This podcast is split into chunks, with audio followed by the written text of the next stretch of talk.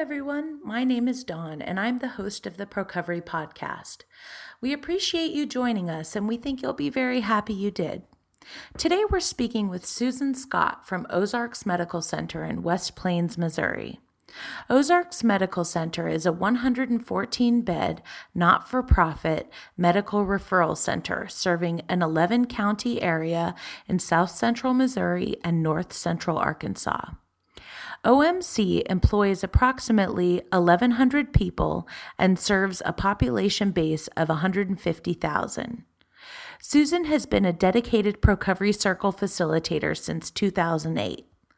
We appreciate her being here today to discuss Procovery at OMC, where there are currently five Procovery circles offered each week three in West Plains, one in Houston, and one in Mansfield.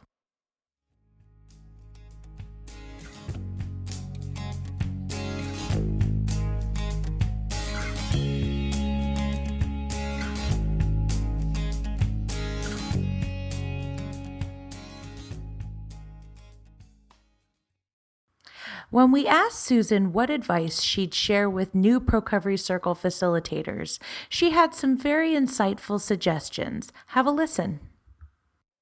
The most important thing I think I would probably share with someone would be when you first start facilitating, it's easy to get caught up in the nuts and bolts of how the Procovery Circle works. And we have large groups at our site by virtue of the fact that there are a lot of people in our, you know, New Outlook Center. And um, one thing I've found over time is that it really works well if you stick to the format. Like in the beginning, it seems like in our site, because we had so many people, that it was never going to work only 15 minutes out of the book and 15 minutes in the cards and we have all these people and how's that going to work? Is that going to work? Well, it does work if you stick to it because people adapt to it. But uh, once you get a bunch of Procovery circles under your belt and you've been a facilitator for a while, maintenance things during the circle start becoming easier as time goes on because you know you get used to it. And if you have a co-facilitator, it's really helpful because they can watch the time for you, especially in the beginning. But um, what I would tell people to do is don't forget to look around the room at everybody and watch their faces because some people speak up very easily. They jump right in and when they have something to say or something to read or they'll raise their hand, they'll practically stand up. You know, they're so eager to read something out of the book or read their card or whatever. And there's other people that not a peep would come out of them to save their lives. And they wouldn't speak up in group for anything. But you can tell by their faces that they have something important that they want to say. You can tell by their eyes. Their eyes kind of sparkle and they and they kind of fidget and they look straight at you and we watch their faces you could tell they're just bursting to say something, but they just don't know how to indicate it.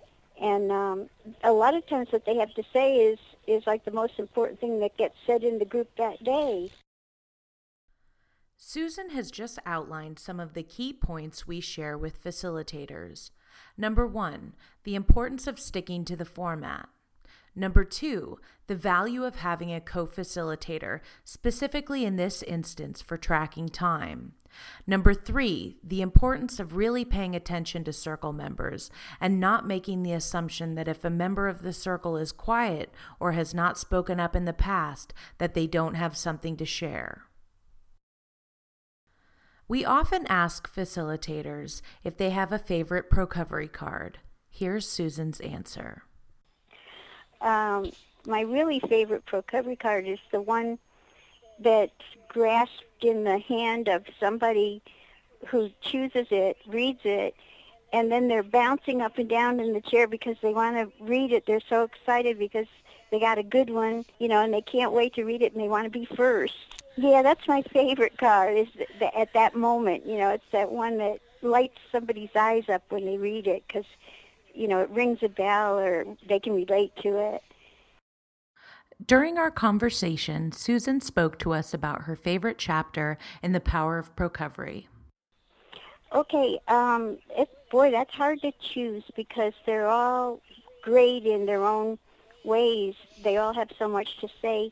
Um, probably my favorite is practical partnering because I really like the way it encourages people to communicate with their their treatment team and their caregivers and and ask questions you know of them because uh, th- that's something that in the past I've been in the mental health system for a long time and in the past it was like you when you went to see your your psychiatrist or your doctor your therapist or whatever they were sort of like um the big experts and and you just kind of sat there and waited for them to prescribe something or or give out words of wisdom and you didn't question what they gave you or told you and with the chapter on practical partnering it emphasizes the fact that you really have to be involved and be like you're the most important person in your treatment team you know you have to speak up and you have to uh, interact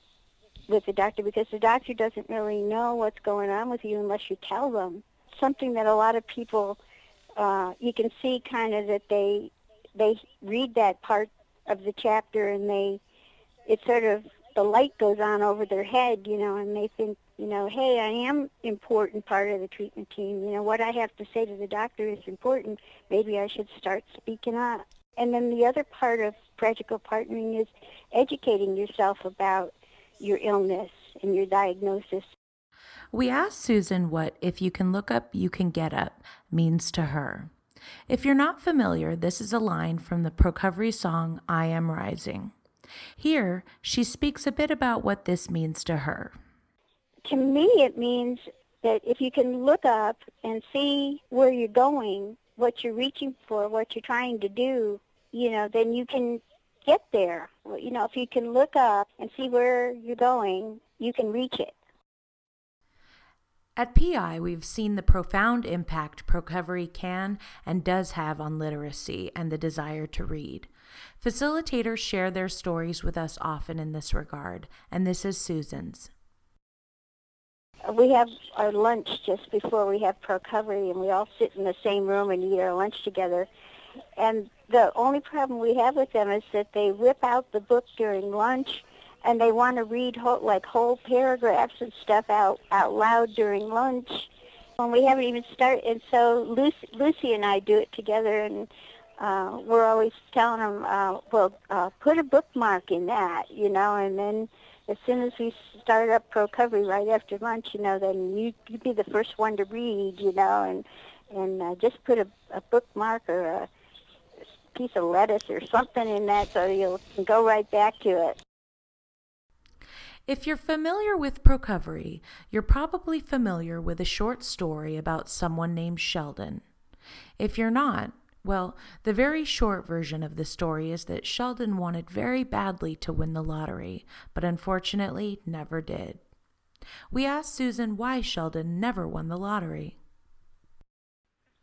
Oh, poor Sheldon never bought a ticket that comes up so often. We all, we talk a lot about Sheldon. Why Sheldon never coughed up a couple bucks for a ticket is more than we can figure out. But he just never never bought a ticket and helped out. we use the story of Sheldon in Procovery to highlight the difference between wishing and hoping. For Sheldon to move from passively wishing he would win the lottery to actively hoping he might win, he would have needed to purchase a ticket. To end our interview, we asked Susan if she had any last statements about Procovery, and here is her answer. I'm just such a cheerleader for Procovery because it works. You know, it, it's a practical system that works on a day-to-day basis for regular, ordinary people you know, that come to the circle. I see it work every day. I see people understanding things they didn't understand before the circle started. And um, I'm one of these people that's kind of results oriented. I I believe in things that actually give results, and um, that's the thing I love so much about Procovery is it works. A big thank you to Susan Scott for taking the time to speak with us and for sharing not only her insight and expertise, but her warm spirit as well. We are continuing to hear from some other very inspiring and diverse guests across varied settings in Missouri. We hope you will continue to join us as well as share these podcasts with friends, family, or colleagues. Also, we invite you to follow us at www.twitter.com slash procovery. Just one more way to stay connected to all of you. Today, we would like to leave you with a quote from Rumi Be a lamp or a lifeboat or a ladder. Help someone's soul heal. Walk out of your house like a shepherd.